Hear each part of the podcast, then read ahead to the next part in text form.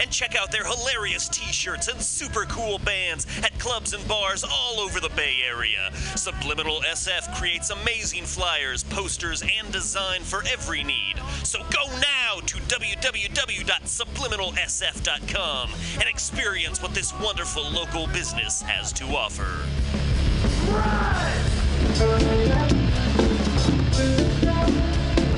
The second annual Mutiny Radio Comedy Festival is coming March 1st through 5th, 2017, to San Francisco, featuring 25 shows in five days and 50 comedians from across the entire U.S. From Washington and Portland to Los Angeles, New York to Indiana, Tennessee to Pennsylvania, these comics will join San Francisco's best underground comedians for five days of comedy at Mutiny Radio. All shows will be live streaming and available after via podcast at www.mutinyradio.fm. But see them live in our intimate 30 seat performance space at 2781 21st Street in the Mission, March 1st through 5th. Tickets available on our website, www.mutinyradio.fm now. Brought to you by our generous festival sponsors Alta California Botanicals, Destiny's Mom, What a Tomato Produce Company, the law offices of John P. Strauss III, Asiento, FruFruHot.com, Jankytown.org, Brooke Heineken, Pervert Fervor, and Trina Roderick.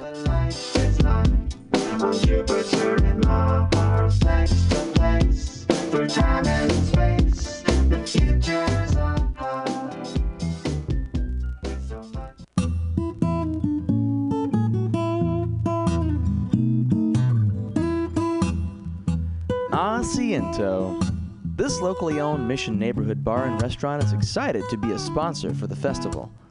We hope you'll join us any night of the Mutiny Radio Comedy Festival for happy hour pricing all night long. Just mention that you are an audience member for happy hour pricing March 1st through the 5th at Asiento. Our address is 2730 21st Street at Bryant Street, just a half a block away from Mutiny Radio. Asiento has a warm, friendly neighborhood vibe that's perfect for an after work drink or for a night out. Featuring a comfortable bar and extensive tapas menu, this is the perfect place for groups that want to get together for drinks and food. Join us at Asiento. I want it more. Whoa there. What a tomato. Where did you find such a nice tomato? What a tomato! I know, I just said that. Where'd you get that fine heirloom? What a tomato! Look, man, this isn't a come on. Just tell me where you got that beautiful tomato. What a tomato! No, no, seriously. I actually want to eat a tomato. I love tomatoes. Where did you get that tomato? What a tomato! Dude, it's a fine, beautiful tomato. I want to eat one too. I want one right now. I like to eat them like an apple with salt. Tell me, where'd you get the tomato? What a tomato! Are you high? Just tell me where I can find a tomato like that. What a tomato! Is this a metaphor? What a Tomato Produce Company in San Francisco. For all your wholesale produce needs, 2055 Jerrold Avenue.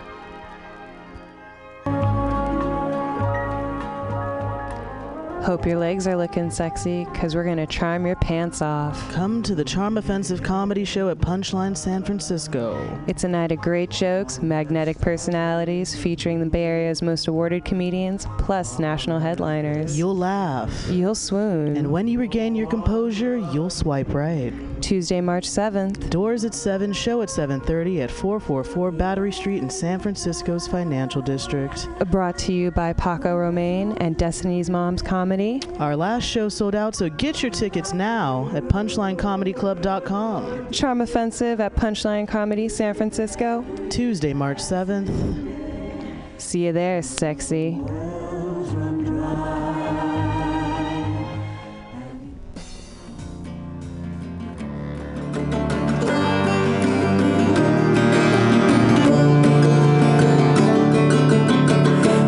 On a black day she went away. She disappeared beneath the walls? Did she open up her veins for a lady of the sorrows? Did they snuff out her breath like a final cigarette? It's hard to guess when there's nothing left. It's hard to guess when there's nothing left. I, when I was 20 the squad to London town. I would listen to us sing like the sky was falling down. Yeah, but though we never met, from an old cassette I learned to say a past straight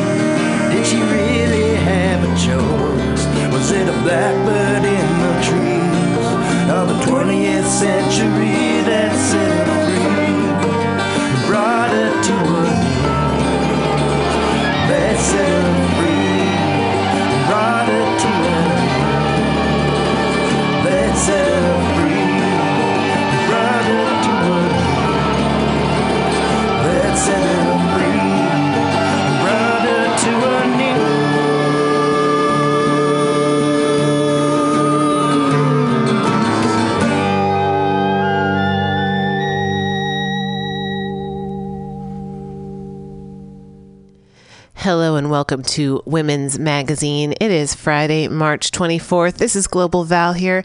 Really happy to be here uh, as part of uh, our series, or the series I'm putting on together, which is for Women's History Herstory Month. So I'm going to be talking to um, an artist, a fine artist today, a dancer, who's going to be telling us about the life and the legacy of the revolutionary feminist dancer of the early part of the 20th century, Isadora Duncan. So please stay tuned. I want to play a little more music for you from a crew called Hazy Loper.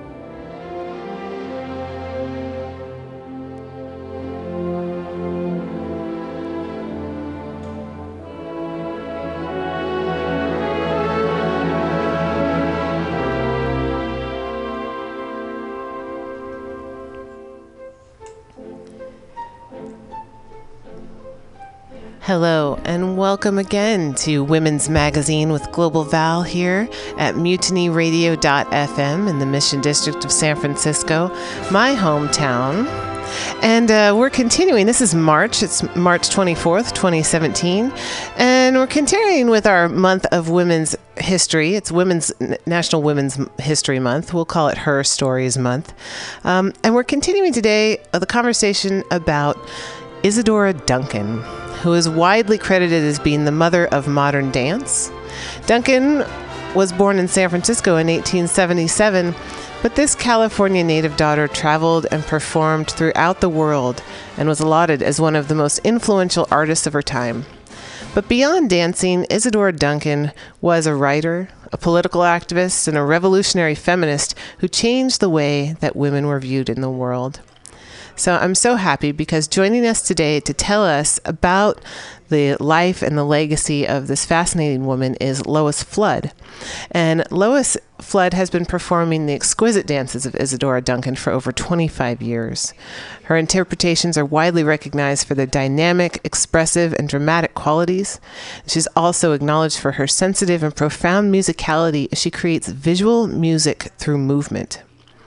Lois is a third generation Duncan dancer, which she'll tell us about, who has performed and taught master classes in New York City, Paris, and San Francisco.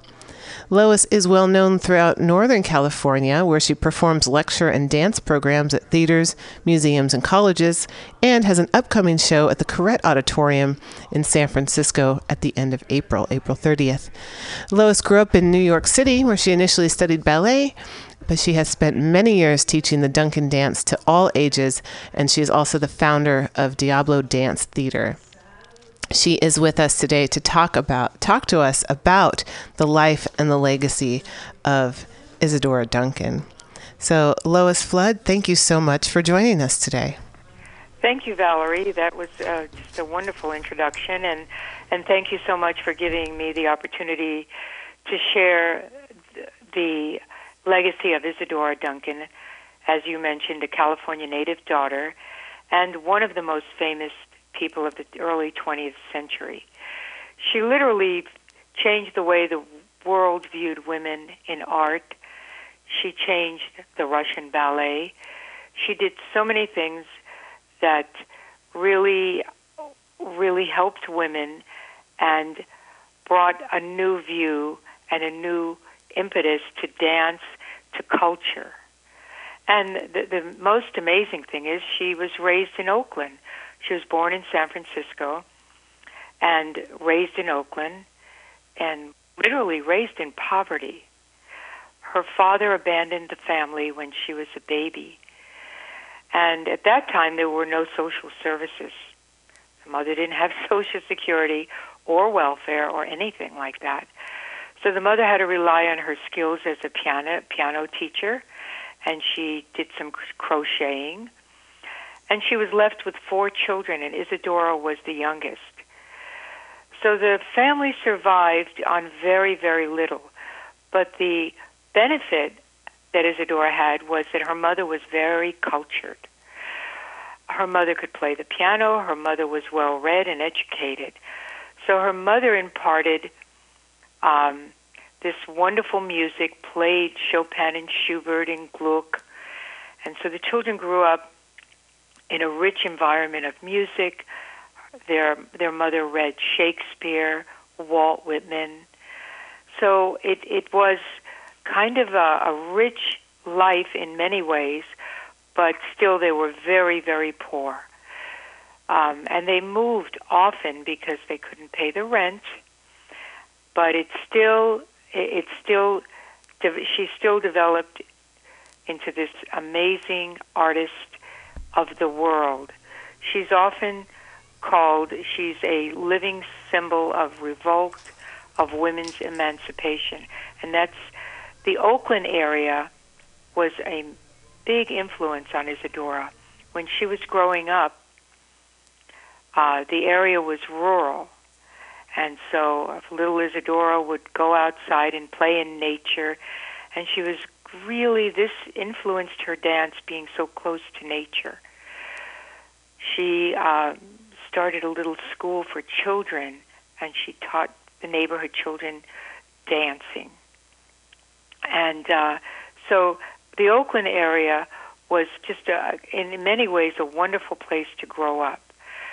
Um, and her thing that's very remarkable about her, about Isadora, was that she dropped out of school when she was 12 years old. and that's, you know, amazing. But she did go to the library, the Oakland, Main Library, and spent lots of time there. And the head librarian and poet, California's first poet, Ina Coolbrith, was her mentor. And Ina would give Isadora books to read. And so Isadora was at the library often and brought the books home and read almost everything that Ina Coolbrith gave her. And this was, Ina was a, a major influence on Isadora. So these, this is sort of some of the background of how she became Isadora. She, she rejected, she did take some ballet classes as a, as a young girl. And I think it was possibly her third ballet class. She came home and she told her mother, she said, I, I, I don't really want to wear ballet slippers. I don't like corsets. And so she just never went back to ballet. And she started dancing barefoot or with little sandals. And uh, her mother had these pretty curtains of uh, lace and satin. And she used this lace and satin curtains and made herself uh, a costume. Um, at that time, it was the um, the Victorian period, where uh, Greek ideals were very popular, and of course, everyone was influenced by this by the times as we are today. So Isadora was influenced by Greek ideals and Greek culture because it was what she saw around her. So this is one of the things. These the the Greek ideals, Greek art, Greek sculpture was one of the things that she used to inspire her movement. So she used nature. She used what was popular Greek art, Greek sculpture, Greek ideals. She studied the forms, and she went to museums and used the forms in her dance. The other thing that made Isadora absolutely fantastically famous was she was the first to dance to classical music. Of course, the ballet used classical music, but the music at that time was written for the ballet, such as the Nutcracker Swan Lake, Tchaikovsky's Nutcracker, Swan Lake. Music was written for the ballet. Isadora came along and said, Oh, gee, I love that Chopin waltz. I think I'll dance to it. And at that time, that was scandalous. Nobody danced to Chopin, Schubert, Gluck. So these are the things that made her unique and caused her to stand out. But the biggest thing Isadora left us, besides dancing this natural, beautiful way, besides using classical music, she was the first, imagine in 1902, to come up with the idea and say, gee, I, I feel like movement starts at the solar plexus. You hmm. feel the movement first in your soul, in your solar plexus, and you move from your center. Now, I was a ballet teacher, so I can describe the difference between what Isadora invented in 1902 and what the ballet training is. The ballet training, for the most part, is your back is straight for the most part, and the movement starts in your lower back, and your arms and legs move independently of your solar plexus. So, can you imagine this woman coming out with no ballet slippers, no corset, uh, a, a costume that looks like a Greek tunic, and dancing to Schubert and Chopin and expressing nature. Oh my God, this was like very unusual.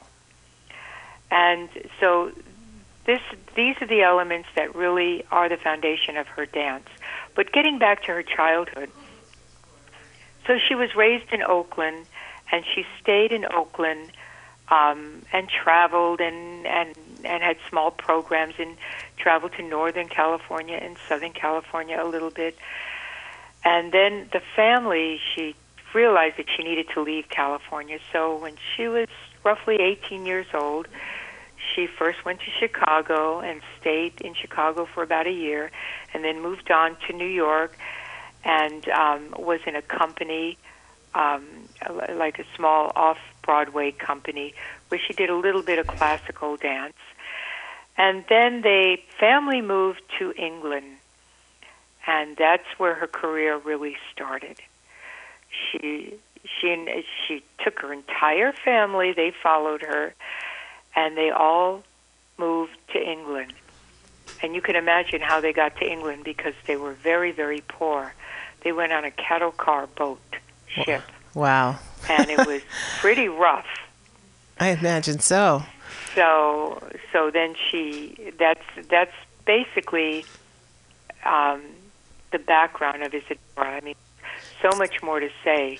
So, but, um, so just I wanted to kind of mention, you know, a point that you just made was, you know, well, she went to to England and her family followed her and obviously it's her family and so you know it makes sense that they might want to be with her but I think one of the things about Isadora is that she had this kind of charisma that had people attracted to her um, wherever she went and whatever she did. Can talk a little bit more about that that magnetism um, of Isadora Duncan.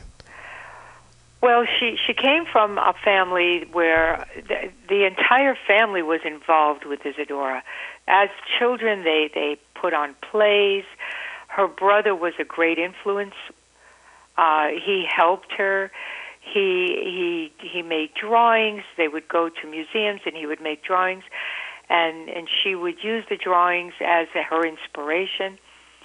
But um, she she knew what she wanted and she went for it. And I, I think the most remarkable thing about her is that she was raised in abject poverty.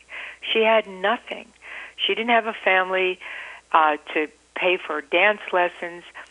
She just went out and she really knew what she wanted.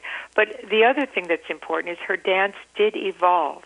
As she went to Europe and she made friends with the great poets and artists and musicians and composers, she was exposed to a whole world of great artists.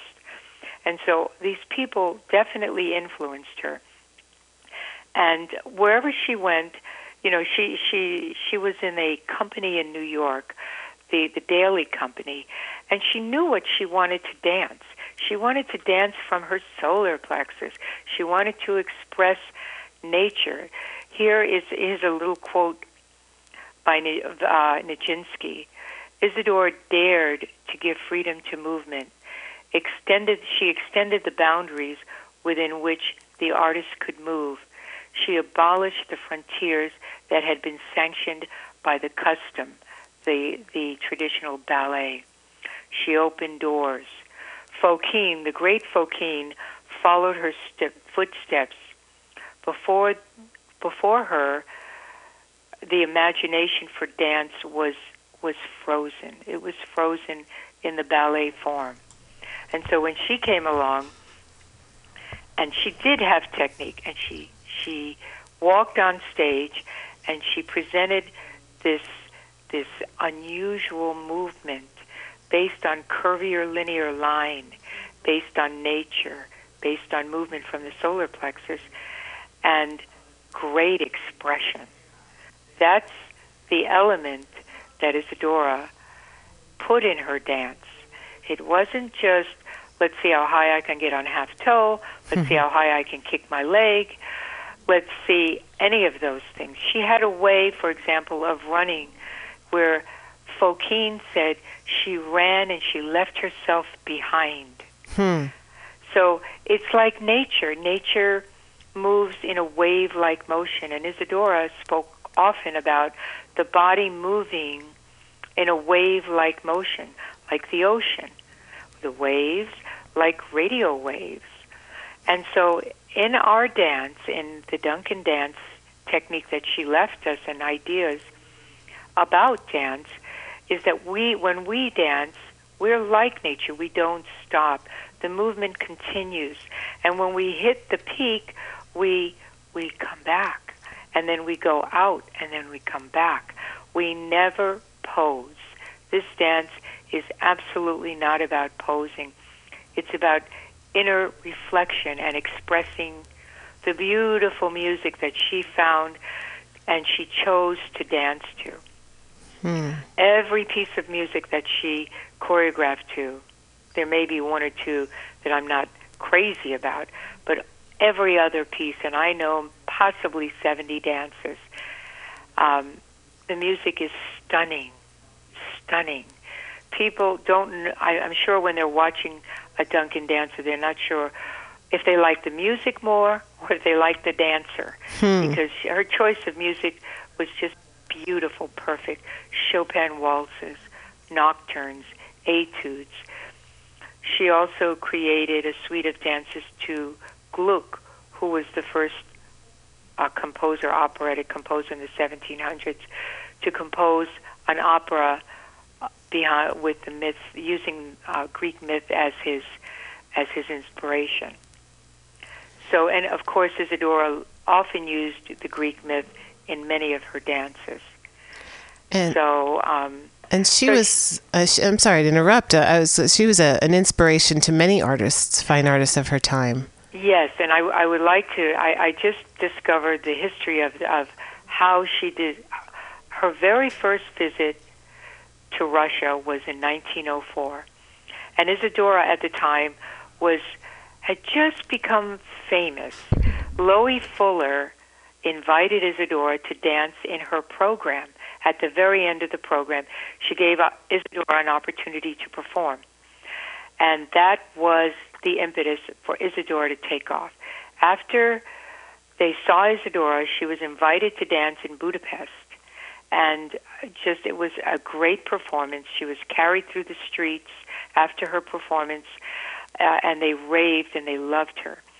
But when she was in Budapest, she received a telegram from from the Russian Diaghilev Ballet. Please, please, they begged her to go to Russia. And this was 1904. Well, I mean, that was a, an amazing honor. So, of course, within a few weeks, she arrived in Russia. It was 1904. And in the and so within a day, she performed uh, for the Russian dignitaries, uh, Diaghilev from the Russian ballet, the Diaghilev ballet. Nijinsky was in the audience, Pavlova, um, uh, uh, Frederick Ashton. All these famous artists were in the audience. And she danced in this large room, and it was a wonderful grand piano. And the dance that changed the way uh, uh, Nijinsky danced was when he saw Isadora perform The Death and the Maiden.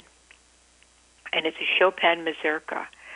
Now, the reason this changed Nijinsky was because this dance, not only did Isadora come out with a Greek tunic and the body moving in a curvier line and her head thrown back in a Dionysus way and bare feet and kind of a soft, su- supple, expressive body using a small bit of mime.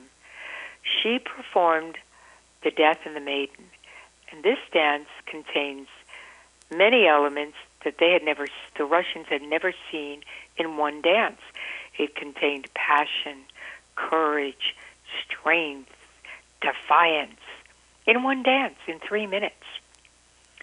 And Nijinsky was just taken aback. He just just was wow, this is amazing. So Isadora absolutely changed the Russian ballet. And in 1907, this is documented, Nijinsky created the Faun. And no question that he was influenced by the great Isadora. And then, of course, Fokine changed many of his ballets. And, and Anna Pavlova loved Isadora. They became friends. And Anna Pavlova did many. Uh, I have a book of Anna Pavlova, and you can see her standing, being photographed, looking like an Isadora wannabe, although she was gorgeous in the movements. But of course, she still had pointe shoes on. And and even the and she would wear her little Greek headset headdress. So Isadora definitely in, influenced the great Russian ballet, and that opened doors for artists. And that's that's the important thing is that she did open the door for women in the arts. I mean, before then, uh, the in in America, if it wasn't the ballet, it was dance hall girls dancing around. No one ever did this classical, beautiful dance that literally, absolutely expresses human emotions, expresses universal feelings. One, if one is watching a Duncan dancer, you will almost always feel something. You will relate to her or him. And so it's it's unique in that way because my goal is to express the music and express something to share with the audience. I have a dance called the Narcissus. Of course, Isadora didn't name her dances. Later on, they gave the Isadorables gave the dances a name names. It's a little easier to remember one dance from another. And you know, when you watch the dance, you can see the woman looking at herself in the mirror and oh, how wonderful I am. And and then you see her on the floor looking at her reflection. Oh, there I am. And there has to be a slight bit of mime. Isadora definitely used very carefully, she used mime to express parts of the dance. She, it wasn't corny, it has to be done from the inside. Otherwise, it will be corny. So if you're not feeling what you're ex- showing, it's uh, it's going to look silly. So that's why not many dancers, Duncan dancers today, are using the mime because it's a difficult thing to to put into the dance today. And and let's talk about the the Duncan dancers this this legacy because she was um, you know at the as you were saying is at the early part of the 20th century not really captured so much on on film but the, she has this legacy of uh, da- of dancers and you're a third generation Duncan dancer uh, you mentioned the Isadorables who were the the young girls Right. that that Isadora ended up um, teaching and then adopting. Um, talk about the legacy uh, of the dance, and Oh, then also wonderful, how, how you became how you uh, became part of that legacy. Well, um, Isadora adopted. Uh, she lo- Isadora had two children, and she lost her children in an automobile accident. The car um, went into the Seine River, and her two little children died. Many years later, she opened a school. She was very interested in children's education, and she felt that uh, children should be educated uh, in an, in an environment where there's art, music, and more culture, not just academic education. But anyway, Isadora, to go on, Isadora, um, she adopted six girls, six young women, and she gave them her name. And these young women lived with Isadora. They they followed Isadora, and they watched her perform for years and years. She rarely danced with them. Sometimes they would open a program for her, but mostly the girls were watching her, and they watched her. And then when Isadora was home with the girls, she would teach them technique and how to move and how to respond to the music. Not how to, but to listen to the music. So these girls, three of them, Irma, Anna, and Maria Teresa, eventually moved to New York City. And the three of them, each one had their own company. And they they taught Duncan dance and they had programs, performances. My teachers danced in the Isadorables companies. My teacher, Hortense, Julia Levien, um, uh, Sylvia Gold, Jemsy DeLapp. All of these women danced with Isadora's daughters in their separate companies. My favorite teacher was Hortense Kooluris. She took me under her wing when she was quite elderly and invited me to stay with her in her home. And I was friends with her. I loved her. And she taught me some wonderful, wonderful things that are treasures to me and I use today when I dance. So I learned my Duncan dance for the most part. I left a very important person out, Mignon Garland. Mignon Garland was the only person at the time teaching Isadora Duncan dance in San Francisco. And um, so I studied with her for about a year and a half. And then I went to Maria Ruiz, who had a Duncan, Isadora Duncan company, also in San Francisco. And I studied with her for three years. And then I made numerous trips to New York and studied with Hortense and took workshops from other local New York Duncan dancers, Jeannie Bresciani and Lori Belilove. I took workshops with with the two women that were closer to my age, but mostly my main technique came from Hortense, who was second generation. And so um, I could tell you how I was first introduced to Duncan dance if you'd like to know. Yes, uh, well, yes, definitely. I, I was a ballet girl. I like to make a, a joke of it. I I loved taking ballet classes. It was my hobby, my love. I took ballet classes every day for 23 years. It was just every penny I had went to ballet classes. Uh, I studied with Alan Howard from the Pacific Ballet and Ron Guidi, and um, I was with Ron Guidi for 20 years. So I had a, a I was good in ballet. I never really, I did a little bit of ballet dancing, but not much. So I opened a ballet school. With all my training, I decided to open a ballet school in Danville, a children's ballet school. And it was quite successful.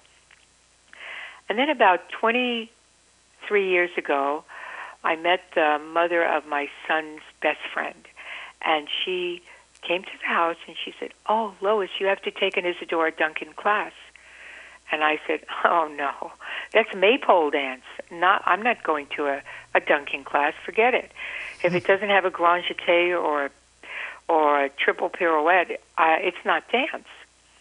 So she really, really was after me. So I finally, after the third try, said, "Okay, I'll go." I went to my very first lesson with Mignon Garland in San Francisco on Polk Street and uh, that was the turning point of my life. I could not believe it. I was absolutely taken aback. This was it. I loved it. I loved the music. I loved everything about it. And so I continued my ballet classes, but then I became a devotee of Isadora Duncan. And so that that was the beginning, but it really took an effort by this woman to really pull me by the scruff of the neck to this class. And so I'm I'm really grateful to her that that she did that. So so and then then I began my research and study and to be honest with you it took probably possibly 8 or 9 years before I really felt I was doing Isadora's dance because I had so much ballet technique that it took years to re- to let go of it. Mm. I thought I was the queen of the class because I could jump and leap and do everything, but I was missing the entire system of the idea and the and the beautiful dance that she left us. I was not moving from the solar plexus. Um, I was focusing on technique. And it really took many, many years uh, to let go of that. So that, you know, it was an eye opener when I finally was able to understand what I was doing. It was a big breakthrough. Well, it seems like uh, Isadora. It makes sense um, that uh, that it would come that way. It sounds like Isadora was was uh, a breakthrough uh, person herself.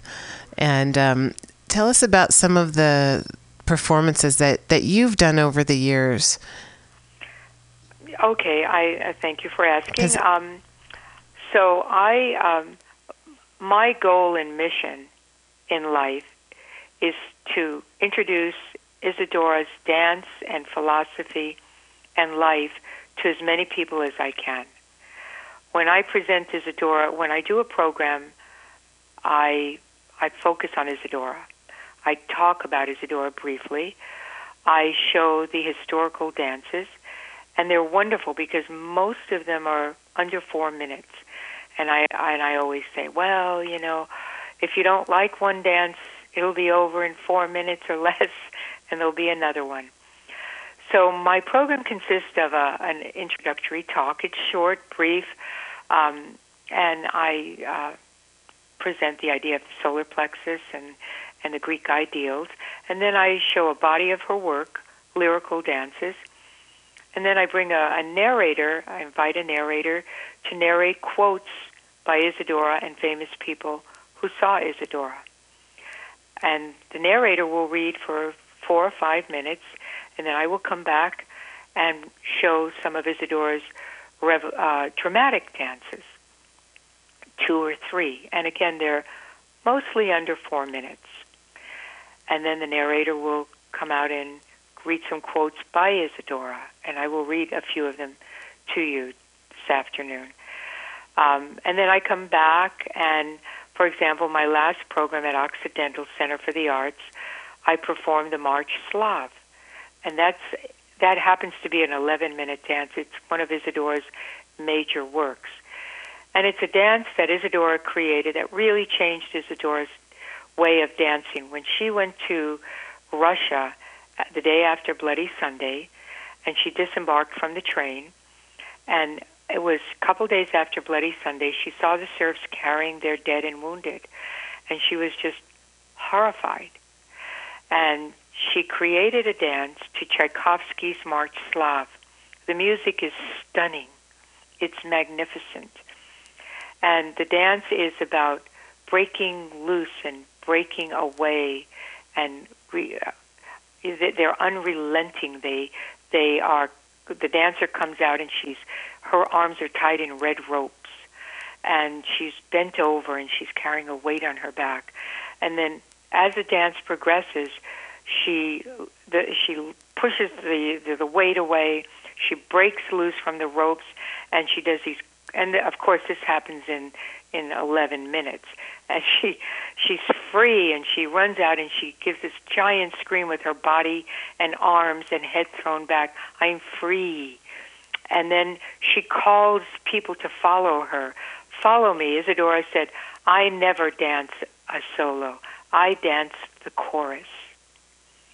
So you see gestures like calling and pointing, and Dionysus moves where her head is thrown back in freedom and her solar plexus is lifted.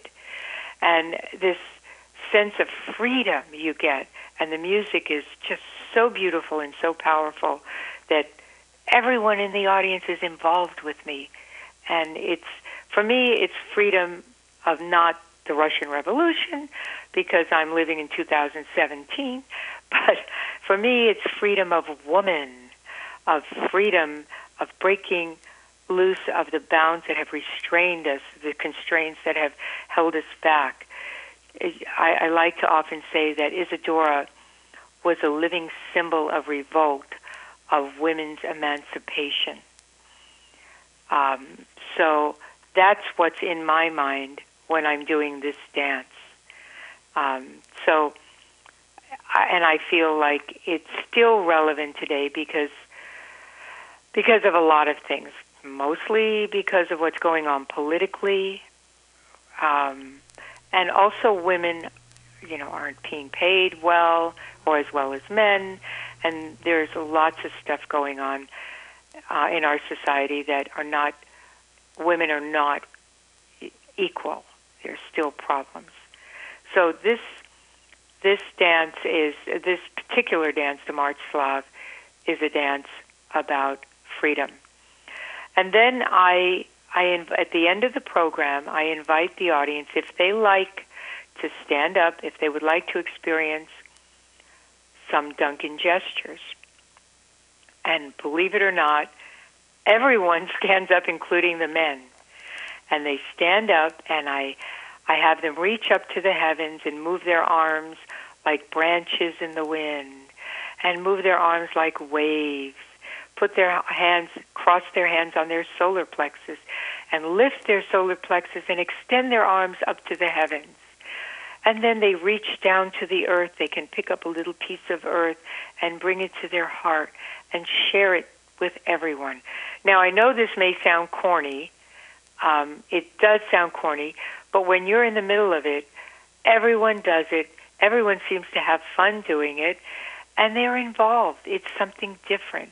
It's a way of expressing something inside of us some love, some pain, some sorrow, some joy. It's it, Isadora said the smallest gesture can change the world. Imagine mm. that. If you just take your hand and you go, you put it on your heart, and you just lift it up and extend it to your neighbor to the side, you see how that feels. It does change you. It does. And you must experience to it to to really know what I'm talking about. I'd like to read a quote by Isadora. She says, she was a wonderful writer. She wrote a book, she wrote a group of lectures that I are just gorgeous. The dancer of the future will be one whose body and soul has grown harmoniously together, that the nature of the language of the soul will have become the movement of the body. Imagine saying that in 1904. I mean, that's, are you kidding? That's, yeah. No one ever spoke like that. Really ahead Carl of her time. Sandburg wrote a poem to Isadora. The wind. I am the wind, the sea and the moon. I am the sea and the moon, tears, pain, love, bird's flight. I am all of that. I am what I dance. Um, so that That's beautiful. definitely expresses um, one more quote. I am seeking that dance. Well, wait a minute. This is the one I'd rather read. I have discovered the dance. I have discovered the art which has been lost for thousands of years. So I, I always open the program by saying, I am your designated Isadora Duncan dancer. I am not trying to be Isadora.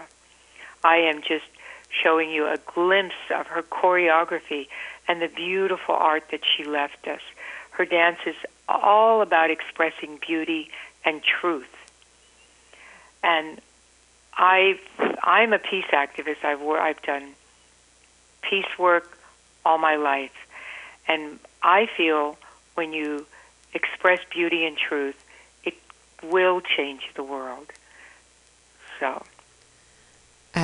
I I agree, um, and uh, all of those sentiments that that Isadora was speaking to, and that you're passing along, um, really, I think re- reson- they definitely resonate um, because like you said, even those small gestures, whether it's just something that you do with your body, um, right. whether you're you're releasing some sort of uh, mental uh, block by by releasing um, stress in your body, and right. you know changing the world. You know, some like you said, kind of people. You know, people get this kind of insurmountable concept of what it means to change the world. But really what it means is having the the uh, the calmness and, and the human spirit within yourself. Oh that's beautiful. Yes. Yes. And and I I think that's beautifully said. Thank you Valerie. I would like just to say I spoke to a friend of mine. He's a dance historian in Canada and, a, and an Isadora Duncan dancer. Uh, his name is uh, P.J. Dwyer, Paul Dwyer, and he's a good friend of mine, and he's been very helpful to me. Um, when I need some research done, he helps me out. And and um, anyway, we were talking about why is this dance relevant today, and and we both agree that um, the dance today, as I, I believe it's it's at the end of a cycle of obsession with technique And uh, believe me, I have nothing against the dance that's going on today. I mean, it is beautiful. The technique is off the charts. Uh, it's it's almost hard to watch because the movements are glorious, and there's there's one glorious movement after another glorious movement after another. But it, it, it does sometimes lack that human emotion, that story, that feeling, that letting go. And so we both feel that it's there's there's so much technique today in dance that when people think of dancers, they think of athletes. Now, yes, you do have to be in good shape to do. I have to be in very good shape to do these programs, but believe me, this dance should not be based on athleticism. You must have strong feet, strong back, strong legs, and strong arms. But our dance is not the if you if you're watching a Duncan dancer and the technique stands out, believe me, Isadora would say not a Duncan dancer. Mm-hmm. If you see the technique, if you see the leg in high attitude, like a ballet dancer, it's far removed from what Isadora left us. And I believe what she imparted and wanted us to do. And how do we know this? I, I really think this is an important thing to share. We have almost every great artist of her time either drew her, painted her, or sculpted her. Rodin sculpted her. And I, I have a quote by Rodin in a moment. He said Isadora was his greatest influence, that she was a genius. This is documented. So if you see a Duncan dancer and you, you notice too much technique, it's something to be questioned. Now, some people say that the Duncan dance is moving along, and there are modern Duncan dancers, and that's that could be that could be true. Uh, for me, I like to keep the Duncan dance in its more natural state. Oh, I started to say, Isadora was she, every great artist of her time either drew her, painted her, or sculpted her. I think I did say that. And so that's how we know how she moved, what she looked like, what her movements were like. And and you know, if you look at these drawings, I, I personally have hundreds of them in my collection. I've copied them. I've I've got books. I've got so much material. And when you look at the drawings of Isadora, they're all very much the same. I mean, you know it's a different artist, but the gestures and movements are so similar that she we know how she moved. She didn't put her leg in high attitude. She wasn't about kicking her leg over her head. Mm-hmm. It wasn't about that. You see the intensity of the emotion in the movement. It's the intensity of the emotion, not the movement. And so I, I really feel that's an important statement because is Duncan Dance may be going in a different direction, and there's not much anybody can do about that. So it is it is what it is. And you are going to be performing some of these exquisite dances. The dances of Isadora Duncan Lives, I believe, is the name of the program at the Koret Auditorium, which is at the main library here in San Francisco on April 30th, I believe. Right. Sunday, Sunday, April 30th, from 2 to 4 p.m. Uh, and it's a it's a free program. Yes, it's a free program, and and I just like to tell everyone the Koret Theater is a beautiful little theater right in the San Francisco Main Library, right across the street from BART, and so it's easy to access. Um, the meters on Sunday, there are meters, so one could drive in, but there's a parking lot right across the street at Civic Center. Yes. And the program is called The Dances, as you said, Isadora Duncan Lives, A Revolution Through Dance. And it is still a revolution. It is still uh, relevant today because Isadora left us a beautiful art. Um, she, also I'd like to, I think I mentioned this earlier, Isadora was a wonderful writer, and many of her ideas have been documented and written. She's she wrote a book, My Life, and she wrote this uh, these lectures, and um, and then you know all these people that followed her, Martha Graham and Jose Limon and and uh, Ruth St. Denis, and they were all inspired. These great artists were all inspired by Isadora. Well, and Valerie, thank you so much for allowing me to uh, talk about our great California native daughter. it has been an absolutely delightful um, afternoon speaking with you. Uh, again, everyone listening to uh, Women's Magazine here on mutiny MutinyRadio.fm, and the, my guest today has been Lois Flood, who did fa- is the founder of the and director of the Diablo Dance Theater and has been dancing the dances of Isadora Duncan for over 25 years. Lois, I I hope we can continue this conversation another time, but I really want to, um, so we can even talk more about this revolutionary uh, iconoclast that was Isadora Duncan. Um, but I thank you so much for your time today, and um, I really uh, encourage people to go out to um, see Lois dancing at the Koret Auditorium here in San Francisco at the main library on Sunday, April 30th from 2 to 4 p.m. It is a free show, and it is, as mentioned, uh, a very lovely theater, the Koret Auditorium. Um, so, Lois Flood, it's been a pleasure. Thank you so much, Valerie. Thank you so much. Have I missed anything? Is there any other information we should be giving to the to the folks out there? No, no. I, I, I think you, you said it beautifully, and it's greatly appreciated. Um, I, I think it is absolutely um, important that that we, as local Northern California people, especially Northern California, know about this great woman and bring her forward. And she's a wonderful inspiration for young young girls and young women because her dance lets the woman be sensuous and not overly sexual. And that's that's something that is new. Used to be old, but now it's new again. Thank you, Valerie. Thank you so much. Uh, it's been a pleasure. Thank you so much, Lois Flood. Wow, this has been such an amazing installment of uh, for Women's History Herstory Month, National Women's History Month here in the United States. Uh, such a pleasure and a privilege to be here at Mutiny Radio to uh, to share this kind of history with you that doesn't often get taught or, or, talked about. But now we're talking about it, and we're teaching and we're spreading the word here on Women's Magazine here at Mutiny Radio.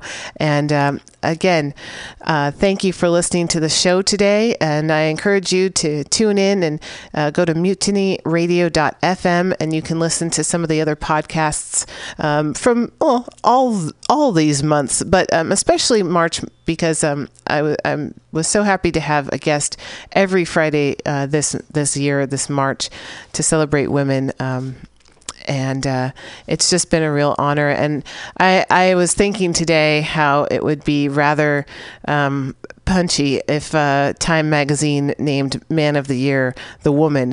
Uh, I think it's uh, the year of the woman. It's the year of the town hall. It's the year of so much change, and um, we can definitely elevate uh, our plane here and uh, and the playing field, so to speak.